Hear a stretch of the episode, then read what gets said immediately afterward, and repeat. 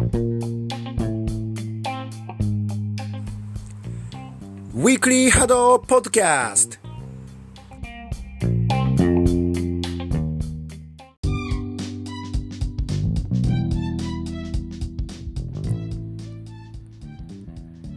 どうも暫定パーソナリティの岸本です。いやいや先週から今週にかけては盛りだくさんですね。マスターズカップねレギュラーの大会があったのはもちろんなんですけどユーロチャンピオンシップ2022が行われて、えーオープンカップの 2on2 が開催されてあと韓国の選手がね日本に来て一緒に練習したり試合したりしていたのとあとあれだ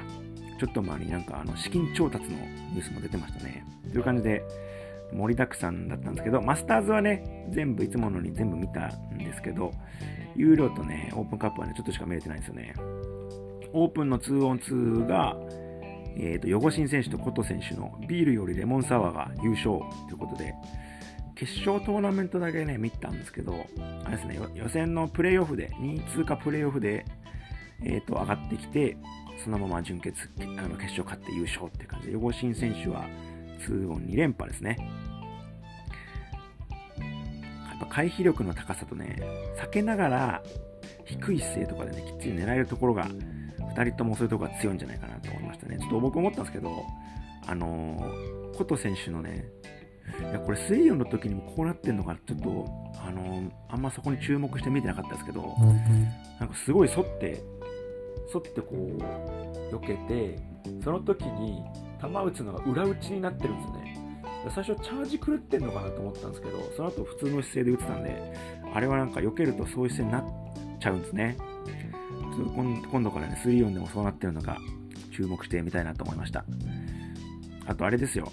あのー不思議に思ったんですけど、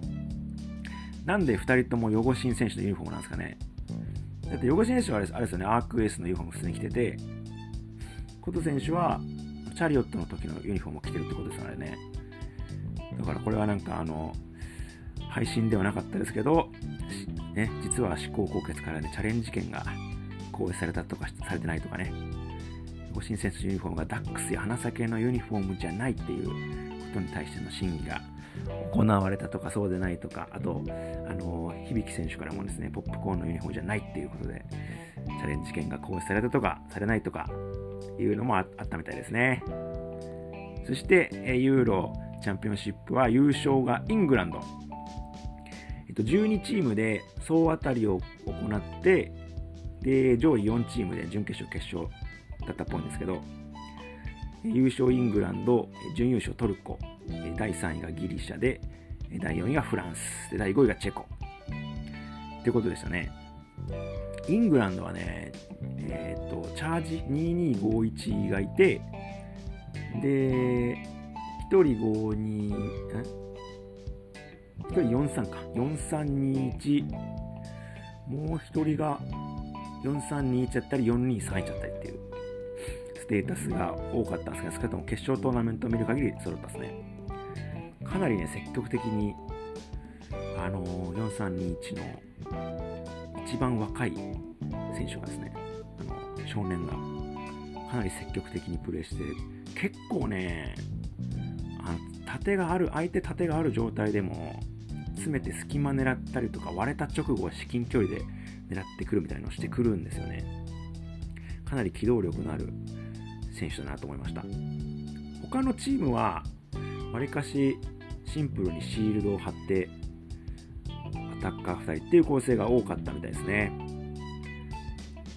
でも、あ、でもあれか、決勝はトルコもそう、決勝はトルコそうだったけど、トルコは他の試合ではね、チャージをやってた気がしますね。そんな感じで、見事イングランドが優勝でした。あだっけ日本円で100何万円、100ユーロだから、あ100、?100 万円ぐらい、100万円以上の賞金らしくてね。いやー、いいね。羨ましいね。まあ、ヨーロッパっていうかなり大規模な大会ってのもあるけどさ、これは羨ましいですよね。はい。2大会はちょっとそんな感じで、簡単に決勝トーナメントだけ見させていただきました。そしてでは、マスターズカップの、えー、と結果いきましょう。まず、あ出場チーム、出場チームやべメモってなかった。今回は6チーム6チーム5チームのトーナメントか。2ブロックトーナメントで待ってください。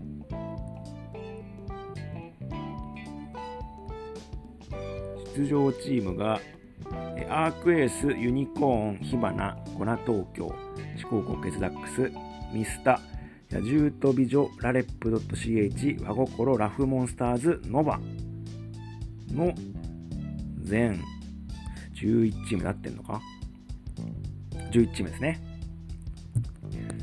そして結果が優勝火花、準優勝アークエース、第3位がユニコーンでした。火花、火花強かったないや、準優勝のアークエースも、てか決勝めちゃくちゃいい試合だったと思うんですよ。強かったんだけど、いや、最後の、あの、ネガティブ選手のテクイね、決勝点がね、もうほんと興奮しましたね。あれすごくないっすか？ね。なんかこのアタッカーの得点力、ネガティブ選手、ズーマー選手のアタッカーの得点力と、あと今回はほとんどの試合、最後の、最後の試合以外は、米選手がずっとシールドしてて、結構米選手狙われてた試合あったと思うんですけど、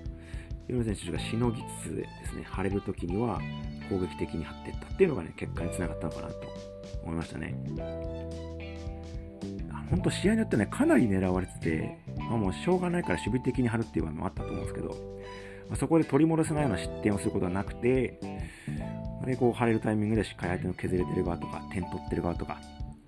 あとは対角に張るっていうのも他のチームより多かった印象でしたね。まあ、これはちょっとタイミングにもよるかもしれないですね。両チームとも一緒に張りに来て対角だったみたいなところもあったんで、まあ、その、あれはね、タイミングで結果的にそうなったっていうところもあるかもしれないけど、他のチームより対角に張っていくっていうことが多かったような気がしますね。攻撃できるところに張ってたっていう印象なんですかね。で、準決の、準決勝のダックス、四国国決ダックスの2本目は、こう、羽1枚で米選手かなり苦しいところだったんですけど、リードされてて、攻めないといけない場面で、思い切って前に張って、当然やっぱりここは狙われたんですけど、かわしきって、そこからアタッカー陣がね、得点して勝つっていうシーンもあって、やっぱりこの、米選手がしのいで、あの、張れるところで攻撃的に張ってったっていうのは、やっぱ結果につながってるんだと思うんですよね。そして、あのね、決勝のアークエース1本目。いや、これはね、その準決勝では結構しのがなきゃいけない場面って米選手多かったと思うんですけど、この1本目はね、かなり攻撃的に張りに行って、フェイクで球を使わせるシーンとかってかなりね、あの、米選手は気持ちよくプレーしてたんじゃないかなっていう感じがしました。そして2本目は、えー、落として、あの、アークエースが2壁でね、やってきて落として3本目は、え逆に今度ユニコーンが、ユニコーンじゃなかった。逆に今度失礼しました。逆に今度火花が2壁を使ってくるっていう、かなりこれがね、いい試合。このステータスの変え方も含めて、面白いこの3本だったんじゃないかと思うんですけど、最後の最後はね、頼れるアタッカー、ネガティブ選手が、本当にテクイ決勝点です。ね見事優勝という感じでしたね。あれは反対打つと思っただろうな。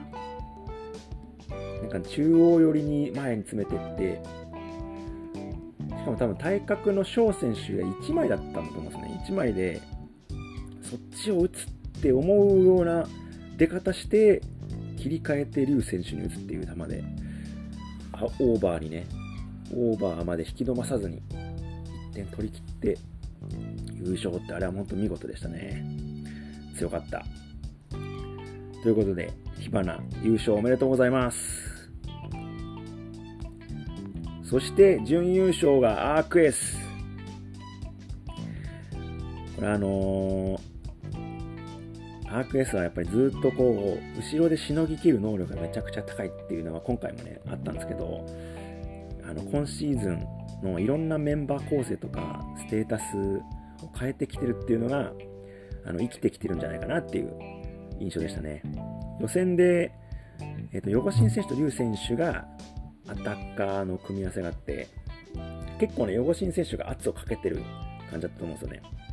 で、取って、で、まあ、あの反撃で取られてるっていうのもあったんですけど、結果的にこの圧をかけたところで、劉選手側にね、目を向けづらくなっていて、で後半、その劉選手が2点取って、これが決勝点になって勝ったっていう試合だったんで、それもすごくいろんな構成や施策を試しているのが生きてる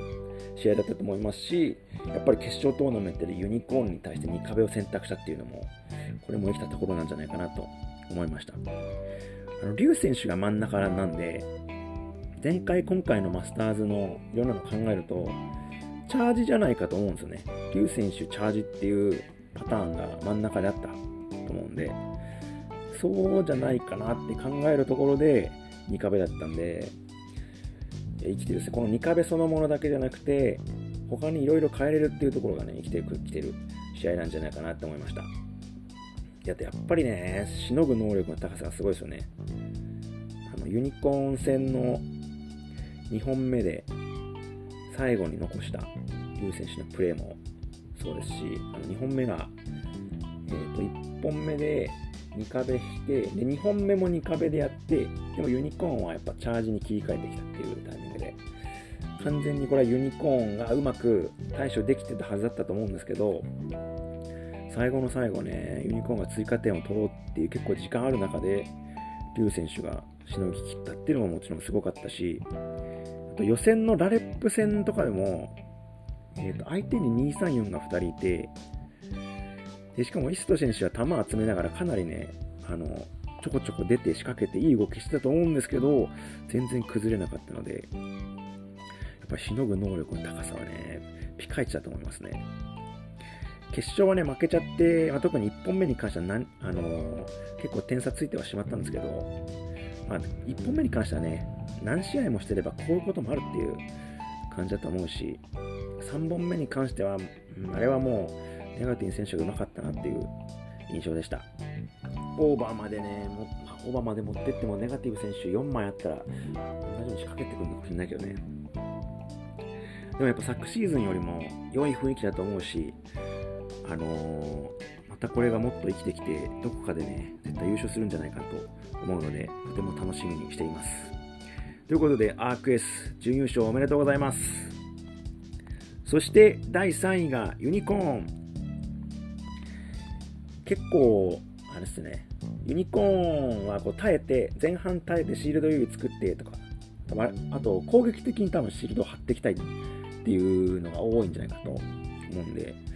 そういうシーンはすごい多かったと思うんですけど、で、まあ、グッティ選手の得点力もあったし、ユキポ戦、反対側のユキポ選手も結構今回取ってたんで、内容はね、僕は良かったんじゃないかなと思ったんですけど、予選に関しては、ね、ちょっとね、もったいない失点があって、予選は多分あんまり良くなかったんじゃないかと思うんですけど、決勝トーナメントに関しては、そのもったいない失点ではなくて、まあ、だけど準決勝は、アークエースがステータスチョイス含めて、すごい良かったっていうことなんじゃないかなと思いましたね。やっぱり最後のリュウ選手が耐えたのがすごい良かったですね。あれは、だってユニコーンがチャージにステータスを切り替えて、いやしっかり早く処理ができて、で1点差で時間もそこそこ残ってたと思うんですよ。だから全然取れてもおかしくないような展開だったはずなんですけど、あれはリュウ選手がよく粘ったなっていうふうに思いましたね。で逆に酸欠に関してはもうユニコーンが本当によくしのいだなっていう思いました。えー、っと、1本目は落としたんですけどね、グッティ選手のうまい飛び出して追加点とか上げてかなりいい流れだったんですけど、これは相手のミキティ選手がよく取ったという感じで1本目落としてしまうんですけど、2本目、3本目はかなりうまくしのぎきってましたね。本目、あ、じゃあ2本目はえー、と相手の内壁に対してしっかりあのシールド温存で前半をしのぎ切って攻撃的にいって勝つっていう感じで3本目は2壁に対して失点せずに対処したっていう内容だったんですね。なので内容は僕は良かったんじゃないかなと思うんですね。準決勝に関してはちょっとアークが良かったっていう。感じだったと思います。結構こうユニコーンは相手が2壁じゃない場合ですけど基本的にシールドを攻撃的に使いたいなと思うんですよね。相手に合わせるより、まあ、削ったり、削ったとことか取ったとことかに使おうとして、まあ、そのために前半温存して、待って優位を作った上でそれをやるっていうのが多いんじゃないかと思うんですけど、チーム結成して最初の頃って、結構それをしようとして、押し切られて使い切れないみたいなことがあったと思うんですけど、やっぱ最近は全然そういうとこなくないし、失点もものすごい、前半での失点っていうのは少ないので、安定してる感じがしますよね。ということで、ユニコーン第3位おめでとうございます。という感じで、やっぱこの3チームが、あれですかね、本当になんかビッグ3的な存在ですかね、今は。なので、ここがどっか入れ替わったりするのか、ここが入れ替わることがあるけど、どっか他のチームも食い込んできてほしいですよね。ダックスが久々に決勝トーナメント上がったのはね、結構嬉しかったですね。ダックス、ダックスもさ、いろんなやり方をしてくると思うんですよ。まあ前は2壁が多かったっていう時期もあったと思うんですけど、いろいろできて、しかも結構積極的にね、切り替えてくると思うんですよね。な、どこの試合だったかな？えー、っと、その2壁と普通の1壁を変えてきたみたいなとこがあって、アークエースは2壁で勝って、そのままアークエースはもう当然ユニコーンがチャージに切り替えてくるっていう考えがあるから別のステータスに切り替えるっていう判断もあるはずなんだけどアークの場合は2壁勝ってそのままその勝ったいいものでいこうっていう風な選択だったんですけどダックスはねそれを変えてきたんですよね。酸欠かな？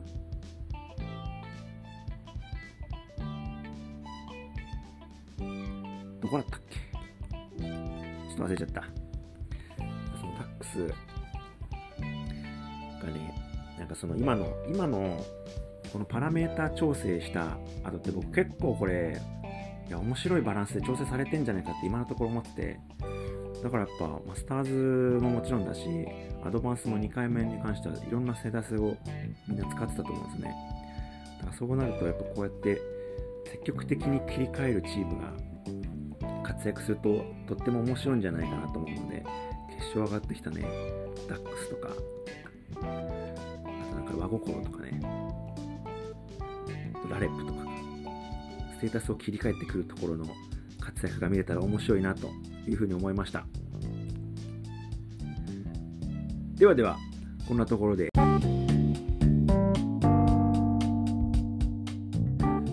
危ない危ない、また忘れるところでしたね。マスターズカップの得点ランキング発表いたします。今回はあれですね、ずば抜けた方がいらっしゃいますね。えー、マスターズカップ、えー、得点ランキング第1位、火花ネガティブ選手、25点ですね。25得点を挙げて、単独でかなり引き離しての第1位ですね。続けて第2位。第2位がユニコーン、グティ選手、15点。そして第3位が、火花、ズーマー選手。第4位が、ユニコーン、ユキポ選手。そしてですね、第5位はですね、同率で3人並んでまして、ちょっと5名過ぎちゃうんですけど、えー、アークエスの翔選手、リュウ選手、そして四高校ケツダックスのルヒア選手が11点で同率第5位ですね。ということで、ネガティブ選手がね、25得点ですね。すごいね。すげえわ。決勝もやっぱうまかったもんな。なんか取ってない時も結構ね、うまく仕掛けて体格のズーマー選手が取るみたいなシーンもあったので、うまいですよね。得点力そのものもすごいし、前に仕掛けるのがとっても器用だなという印象でした。ネガティブ選手、すごいですね。ということで、今度こそですね、今度こそここまでです。最後までお付き合いありがとうございました。バイバイ。